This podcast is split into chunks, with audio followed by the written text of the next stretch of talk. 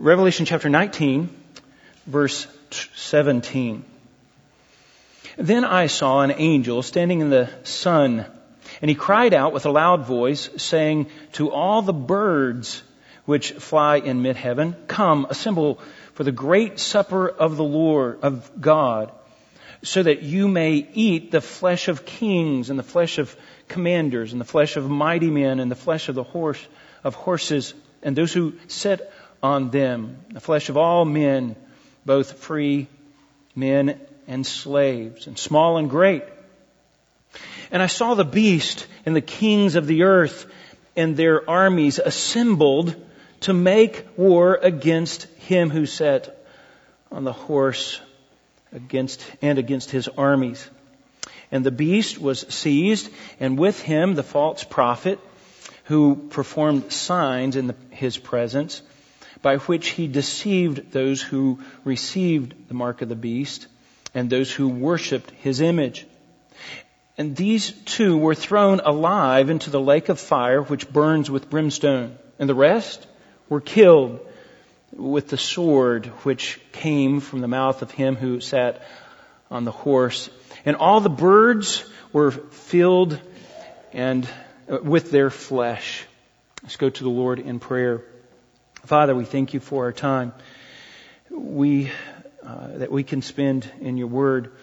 I pray that this would be profitable. May we glean things from this that will direct our lives. And we pray these things in Jesus' name. Amen.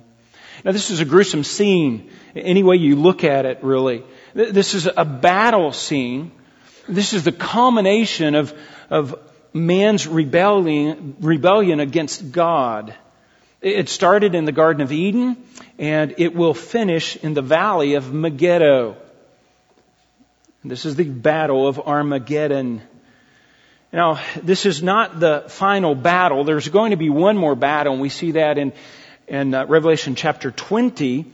But, and we need to make sure that there's, uh, we know some distinctions there. And we'll look at that in a minute. But this is the battle of Armageddon not the final battle, but this is the most decisive battle, uh, maybe most comprehensive stroke against the forces of evil to this point. Christ is coming down and he will cleanse the earth. And this is a graphic picture, kind of, kind of graphic and it's, it's kind of gruesome. And it has a lot of shock value. Now we understand shock value, don't we? Um, one of the reasons that terrorists they're, they're so graphic. They, they behead people right on screen because it's graphic. That gets your attention.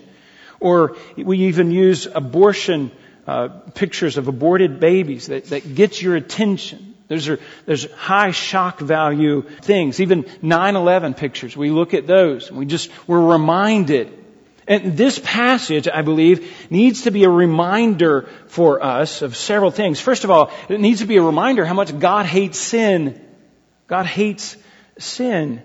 He will not always tolerate sin in His universe. And we can, we can kind of get used to living in this universe and saying, well, it's always going to be this way, but it's not. It is not. And God will someday get rid of the sin and judge those but it also reminds us that rebellion or, or fighting against God equals doom. And we need to get that in our mind. That needs to shape our thinking. I like what uh, Bill Mounce said. He said, God's, God's respond, uh, God responds graciously to those who respond to His call, but He must deal in severe judgment with those who don't. God will bring judgment upon them. Now last week, or a couple of weeks ago, we saw the passage just uh, earlier that Jesus was bursting through the doors of heaven. He comes down, he's got his army with him, this host of heaven, and he's coming in a white horse. And in this passage, this passage, John records for us the carnage and the destruction that, uh, that lies before. Now again, I, I think we have to be careful because there are some people that would get this battle confused. They kind of merge the two battles together. This one in chapter 19 and then another one in chapter 20. But they're distinct. They should be distinct. There's two distinct battles. Chapter 19 here shows a different location. This is the battle at Armageddon. The battle in chapter 20 is the battle in Jerusalem. The battle here, there's different leaders. This is a battle against the beast and the false prophet. In chapter 20, it's going to be Satan. He's going to rally the troops and he's going to come against Christ.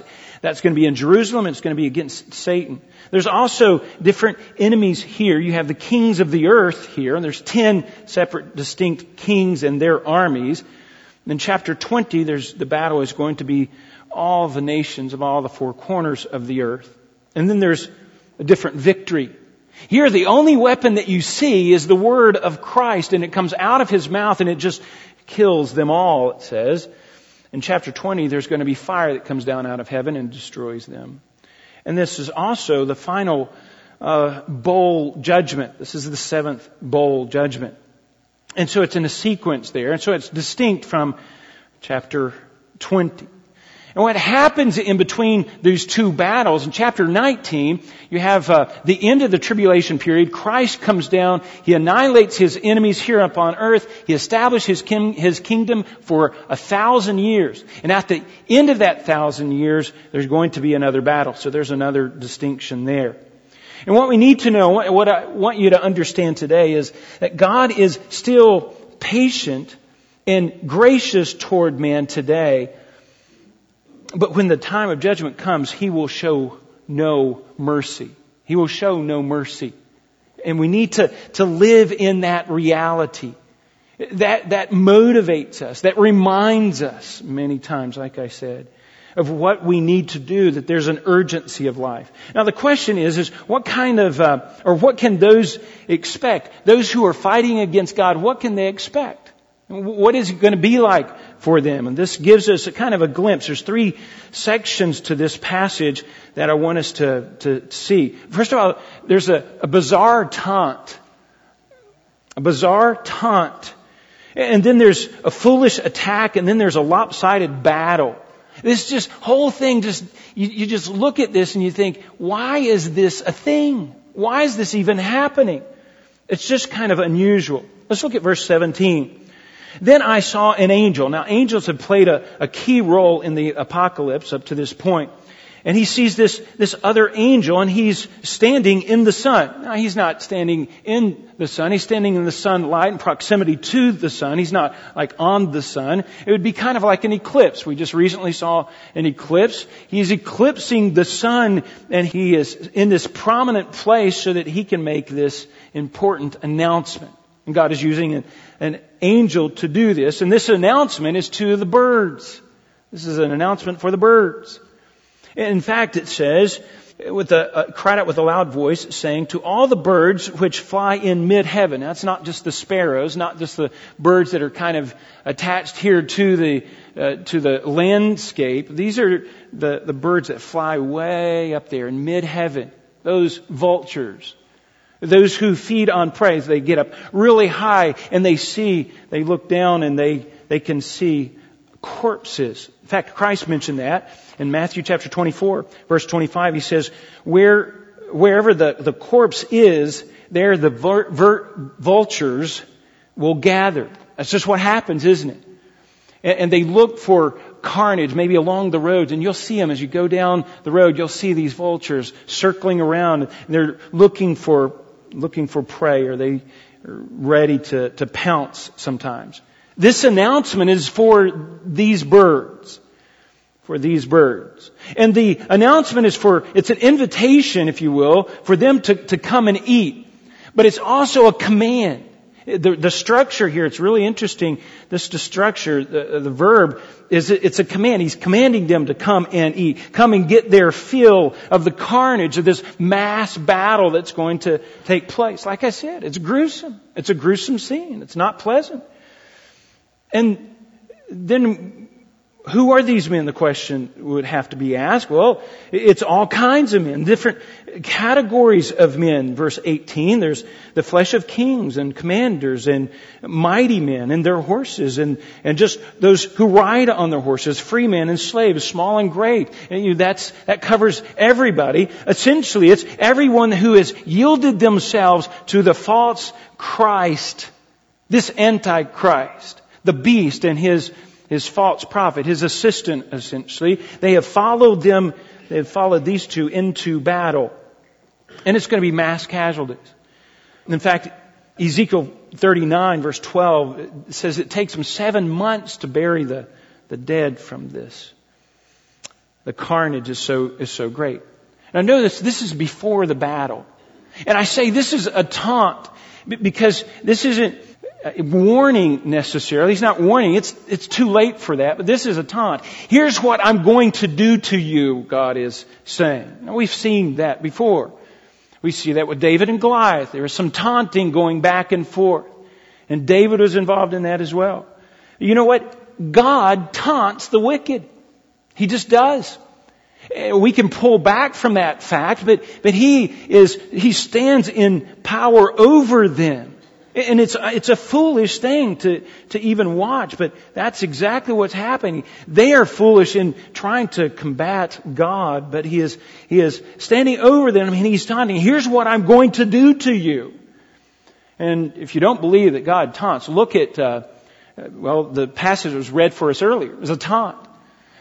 Psalm chapter 2. Psalm chapter 2 he says, these kings are gathering. He says, I just laugh at them. I'm going to laugh, he says. It's just a taunt. And here's what I'm going to do. And, and, look at the carnage. Look at the thoroughness, the completeness of Christ coming and, and wiping everyone out. It's kind of like WWF wrestling, isn't it? That's what they do. Man, it's smack talking all the time. Or football. Uh, these football players. Here's what we're going to do. We're going to mop you up. That's that's the idea. Now that's in the future on the battle scene, it's a taunt. But for us today, folks, it is a warning.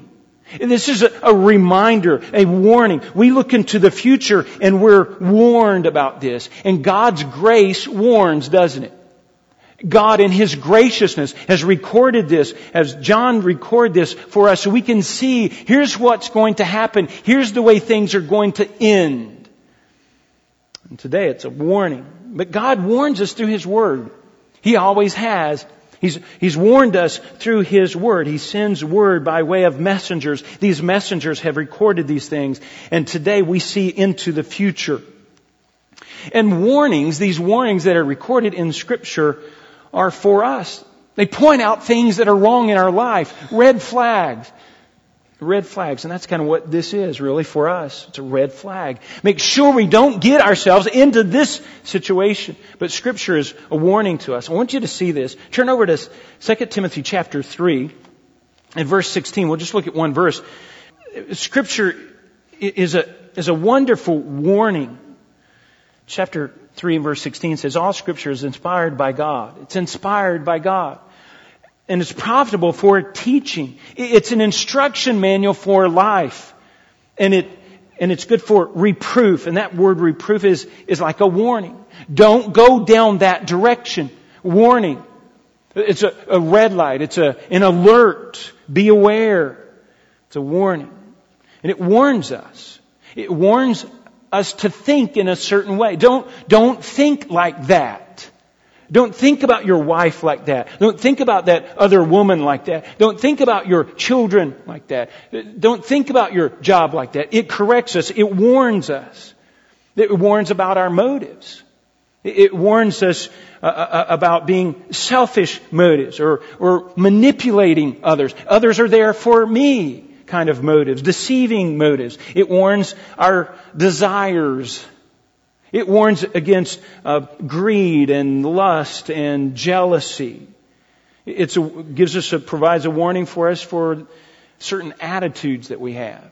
Attitudes toward the church, attitudes toward the pastor, attitudes towards the world, attitudes towards others. And it warns. There's warning after warning after warning. It warns about our value system have this value system. You need to value spiritual things, not just physical things. It warns us. The Word of God is a good warning factor. In fact, God uses the Word of God it is an instrument by the Holy Spirit to bring conviction upon our own life and motivate us to, to repent and to change. That's the point. It's the point of, of these warning lights that we see. Uh, every once in a while, now we get, we get used to warning lights. The warning light on our dashboard, it comes on and, uh, you know, we already know, yeah, I know, we need to change the oil. It's a warning light, warning light. Sometimes we come here and the, the alarm is, is, uh, is going off. It's a warning. Uh-oh, somebody's maybe in the building or there, maybe there's a fire. There's a, there's a warning there. That's what scripture does, is a warning for our lives. Motivating us to change. It's used by the Holy Spirit to warn us, but it doesn't leave us there, and that's what I like. In, um, back in 2 Timothy, it, it, it reproves us, that's that warning, but it also corrects it tells us the right way to go. It establishes the right patterns for our life. In fact, it defines our reality for us. Defines our reality. It gives us the right motives, the right actions, the right words to say. But it even goes further than that. It trains us in righteousness, it says. In fact, we can even say that it, it tells us how to change. It tells us how to change. In Romans chapter 12, this is a wonderful verse. I'm just reminded of it all the time. I have to keep coming back to this, but in Romans chapter 12 and verse 2, he says, And do not be conformed to this world, but be transformed. How do we change? By the renewing of our mind. You've got to renew your mind, and you renew your mind by the Word of God. That's how you change. We conform our thinking. We hear the warnings of God's Word. It tells us the right way to go and we, and we listen to it. We submit ourselves to it and we are corrected and we're spared from the, the battle, from the death. Now, I like what uh, Wayne Mack says. I think there's a, a quote there by him. Wayne Mack says, Scripture makes that which is difficult that's living for God, living God's way, easier. Scripture does that. Helps us to understand these things. And he goes on to say it helps, um, it helps us to develop strength in areas in which we are weak. That's good. Scripture does that. It has that capability. So we need to heed the warnings of Scripture. We need to heed the warnings of Scripture. Now this is, this is a taunt to them, but today this is a warning for us. And he's taunting them. Here's what I'm going to do to you. These people that have assembled on the battlefield. Look at the silly attack. It's just foolish when you look at it. Verse 19. And I, I saw the, the beast and the kings of the earth and their armies, and here's the key word, assembled. Oh, they've got their little lines there. We're going to just win this battle. And they've got, and I just, I just think this is so foolish. They're on this big battlefield. It's a, it's a long valley. And they're, they're waiting for Christ to come down. Boy, we're gonna get him. I just think, I just scratch my head. That's just foolish. He says, I saw the beast. The beast is the Antichrist. He's the one that's leading this, these armies. He has essentially compiled the, the biggest army to date, all of human history compiled together, and he is going to beat Christ. He is going to beat Christ. How is he going to do that? He's got his kings, kings of the earth. Now remember back, we've, we've seen the earth dwellers. That phrase that we've keep seeing throughout the book of Revelation, these earth dwellers. Well, these are the kings of the earth. And essentially it's the kings of these earth dwellers, these unbelievers. And they had divided the world up into ten sections and you had ten kings during this tribulation period. And at the end, they know exactly what's going to take place. They go to the right place and they wait. They wait. And they're on this battlefield. They're assembled themselves together. Now they're limited. They're limited to this time and space. They're limited. And, and I think it's foolish because they're fighting a spiritual foe. Christ himself. Now he, he has a body, so he's going to be coming riding on a horse. They will see him, but again, how foolish is this? I wonder what kind of weapons they think they're going to use against Christ. And they make war, it says. That's the purpose. They've assembled themselves together to make war to make war. That's the purpose. It's for world domination. We will control this earth. This is our planet, not your planet. Don't invade us and tell us what to do.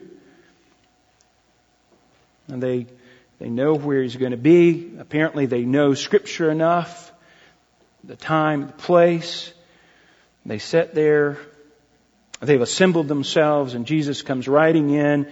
Let me show you verse, look back at verse 11 and I saw the heavens opened and behold a white horse and he was sat upon it is faithful and true. This is talking about Christ. Look down to verse 16 and on his robe and on his thigh was the words King of kings and Lord of lords. This is Christ. So this is a foolish thing. They're just foolish. They've organized themselves on this battlefield and, they're fighting an enemy they cannot defeat. In fact, how do they even know? How do they even see him? It's foolish. Foolish. How foolish. Instead of heeding God's warning, instead of, they have rejected his invitation of, of the gospel, and now their hearts are exposed and they look like the fools. They look like the fools. You say, how does this get started? How in the world do you find yourself fighting against God in this battlefield like you think you're going to win? It starts in the heart, doesn't it? That's where all rebellion starts. It starts, hey, God's not going to tell me what to do. I'm independent. I think I should have some, some authority here. I think I should have some say. I'm not going to submit myself to Him. And you know what? We're all rebels at heart. To some degree, we're, we're fighting against God. Now, I'm not talking about just fighting against sin. Christians fight against sin. Unsaved are fighting against God. They will not submit themselves to Christ. They will not believe and trust in Him, put themselves under Him. And so they find themselves in a foolish situation.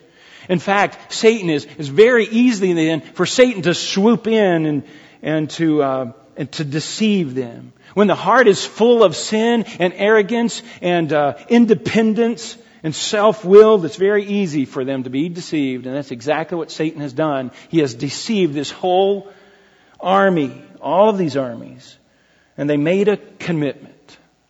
That'd be the third element. They made a commitment. They made a decision. Okay, I'll be on the battlefield with you. I'll go with you. I'll fight against Christ. They're basically just living out what's going on in their heart.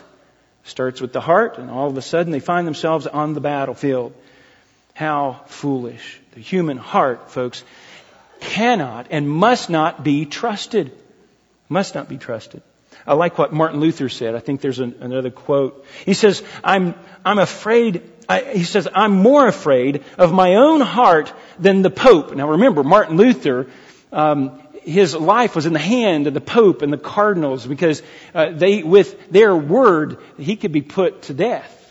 He says, I'm more afraid of my own heart than the Pope and all of his cardinals. He says, I have within me, within me, the great Pope, self. That's the right perspective to have. We should be afraid. We live by faith. We live by faith not by sight. We don't even trust our own heart. We're concerned about our own way, going our own direction. We continuously submit ourselves to God. Now, men today are fighting against God. They're not doing a frontal assault. Oh, it's just trying to manipulate Him or they're just, uh, they're not going to submit to Him, that they're fighting against God. And make no mistake, they're fighting against God and their doom is sure. God will taunt them and they will, they will fight him at some point directly and they will look as foolish as these people do who are fighting a frontal attack against God and the host of heaven.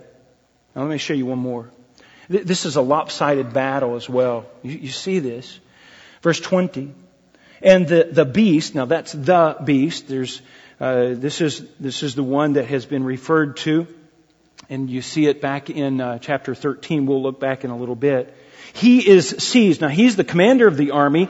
He and his assistant says he is seized, and with him the false prophet. That's his assistant essentially, and he's called the prophet probably because he brings in the spiritual element here, and he performed these signs. Somehow did these tricks, these somehow signs, that magic things that caused people, he says, in his presence, that just means under his authority, by which he deceived those who received the mark of the beast. There was a whole earth that basically they took the mark of the beast. Yeah, we'll follow him. And if you didn't take the mark of the beast, what? They would, you couldn't buy or sell. You had to do that. And they were deceived into this. So there's an element of deception there. And he says, and they, those who worshiped his image. Now they're one and the same. They're both groups. And it says, these two were thrown alive into the lake of fire, which burns with brimstone. And the rest were killed. That's kind of a short battle, really. Uh, the, the, the leader and his assistant are, are, just captured up, taken up. We don't know the details of how that exactly looks. And they're, they're thrown into the lake of fire. And so all of a sudden, you have these who have been deceived, rightfully so. They, they've been deceived. They're looking pretty foolish, aren't they? They're looking pretty foolish. No commander. They're out there on the battlefield. In fact, their commander, this man, the, the beast and his assistant, uh, have been thrown into the lake of fire. Now that's a little embarrassing, isn't it? When you're when you're a uh, when you're a soldier and your commander is just captured up, and thrown into the lake of fire, and that's it. And what do you do then? Well, let's look at this lake of fire quickly. There's some uh, verses I want us to see. It is not it's not Hades or or Sheol. It's not the abyss. Uh, in fact, Satan will be thrown into the abyss for the thousand years that Christ will reign on this earth that he'll be released in chapter 20. We'll see that. It's not annihilationism. They don't stop existing. They still exist. They're just thrown into this, this lake of fire. It is a real place. It's a place of torment. It's a place of punishment. Incredible torment. There's a, a couple verses that we need to, to look up here. Matthew chapter 25. And again, this is this the teaching of Christ. Christ believed in a literal hell. Matthew chapter 25 verse 21. He says, then he will also say to those who, those on his left, depart from me, accursed ones, into eternal fire, which has been prepared for the devil and his angels. There's a place, it burns forever and ever. It is fire and it was prepared for heaven and, or for uh, Satan and all of his angels, not necessarily for men. If you go back to, um, go back to um, Isaiah chapter 66, we'll just look at the last verse in, in the book of Isaiah. Says this, and the context is just perfect here. Then they will go forth and look on the corpses of the men who have transgressed against me. This is God speaking. For their worm will not die and their fire will not be quenched and they will be an, an uh, abhorration to all mankind. That's a description of hell. There's other, maybe some other verses on there. Hell is a literal place. It is a place of torment, uh, incredible torment, a place of punishment the passage in Revelation. There's other verses there, but I'll just, I'll move on. And it's burning with brimstone, this yellow sulfuric material.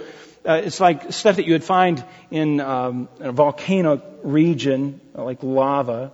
And it's just burning.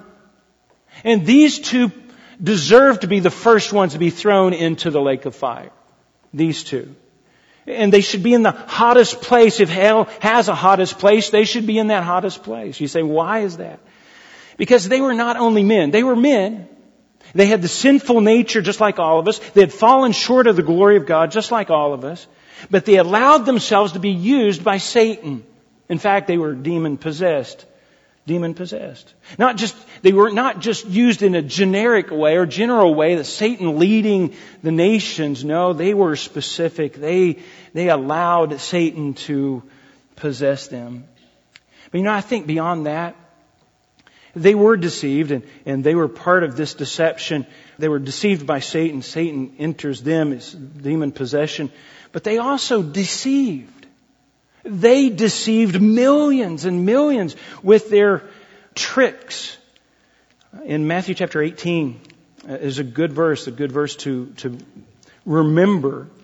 Christ, again, in his speech, in his talking, he says, Woe to the world because of its stumbling blocks. There's going to be people who cause other people to stumble. They're going to be deceiving other people.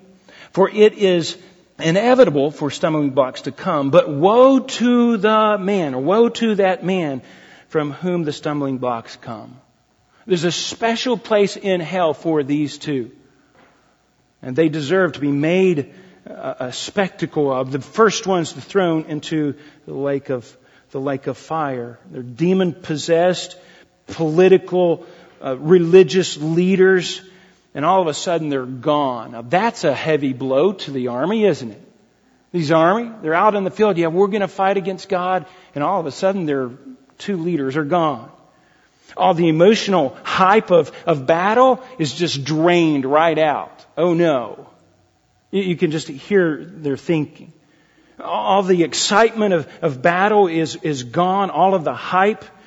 And they find themselves in the middle of this field, not, not waiting to fight against God, just basically waiting for their own judgment. And it's very simple. They were killed. They were killed. With the rest, it says, now let's, let's try to apply this. How do we apply this? This is kind of hard to, hard to think through. Have you ever felt just abandoned like that? Have you ever, just put your place in the, in the, put yourself in the place of these men out on this battlefield. The commanders are gone, getting ready, maybe seconds before they're annihilated as well. But just those brief moments, they begin to realize, I was tricked. I was betrayed. They begin to realize that they were following after the wrong person. Following after the wrong person. Why would they follow Satan? Why would anybody follow Satan? Turn back to Revelation chapter 13 here's, here's the context. This is the first little step that they begin to go down. Besides hardening their heart before God and rejecting God's invitation of salvation, Revelation chapter 13 and verse 4 says this. Well, let me read verse 3 as well. And I saw one of the heads of as if it had been slain. Now this is this dragon. He's, describing this dragon or this beast actually. And he is slain and has, um, and his fatal wound was healed. This is part of, part of the tricks. He appeared to die, but, but now all of a sudden he's, he's healed. And the whole world, the whole earth, it says, was amazed. Wow, look at that. They were amazed and they followed after the beast. They're following him. And they worshiped him. They worshiped the dragon because he had given his authority to the beast. Satan himself was being worshipped by them worshiping this beast. Essentially, he was empowered by this, by Satan himself. This beast was. And it says this, and they worshiped the beast saying, who is like the beast? Who is able to wage war against him? He is the most powerful. And I think therein lies the problem. It starts, it starts with their own heart doesn't it? There's fear there. There's insecurity there. God is, this is during the tribulation period and, and things are starting to happen and there's insecurity in man. They're looking for a leader. They're vulnerable.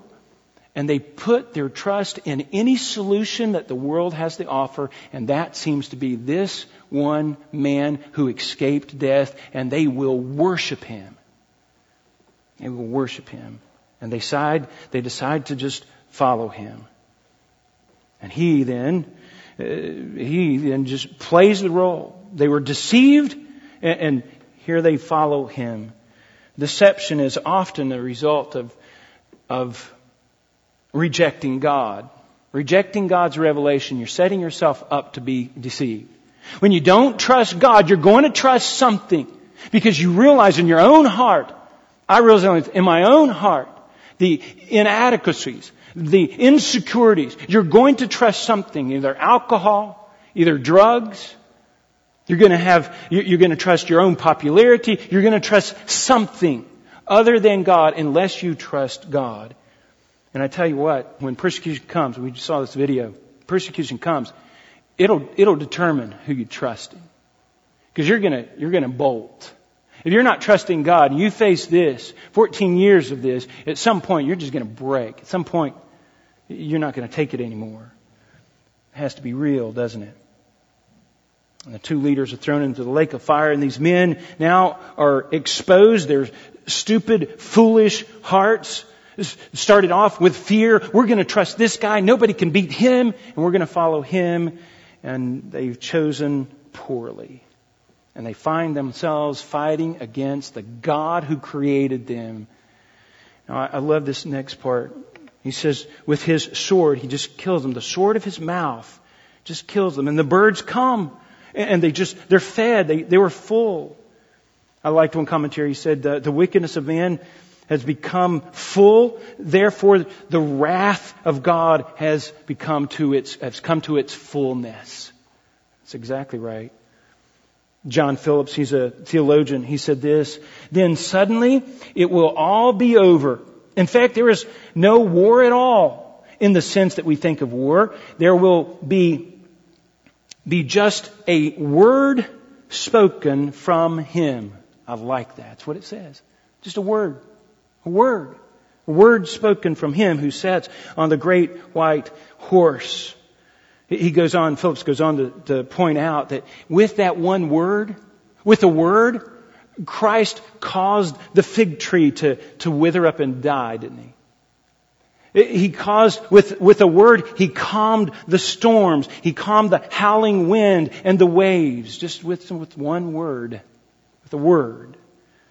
He cast demons out and they fled with one word. In fact, what we see when we look at scripture, it was Christ who was speaking and he spoke the universe into existence with his word. With his word. And the vultures came and descended. These men were corpses now. They just fed on these men. Let's again try to apply this. We underestimate the Word of God, don't we? we underestimate what we can't see. No, it, it, has to, it has to be practical. We have to, we have to see it. We can see a, a Scud missile. Now that's practical. We'll put our trust in that. We could see horses. We could see battle. One word. Just a word and they're annihilated. God can suck the oxygen out of this room just like that in one word and we could all just be dead. This is His universe. His word has power. It has strength. And that word sustains us as believers. Now, just think about the twist here.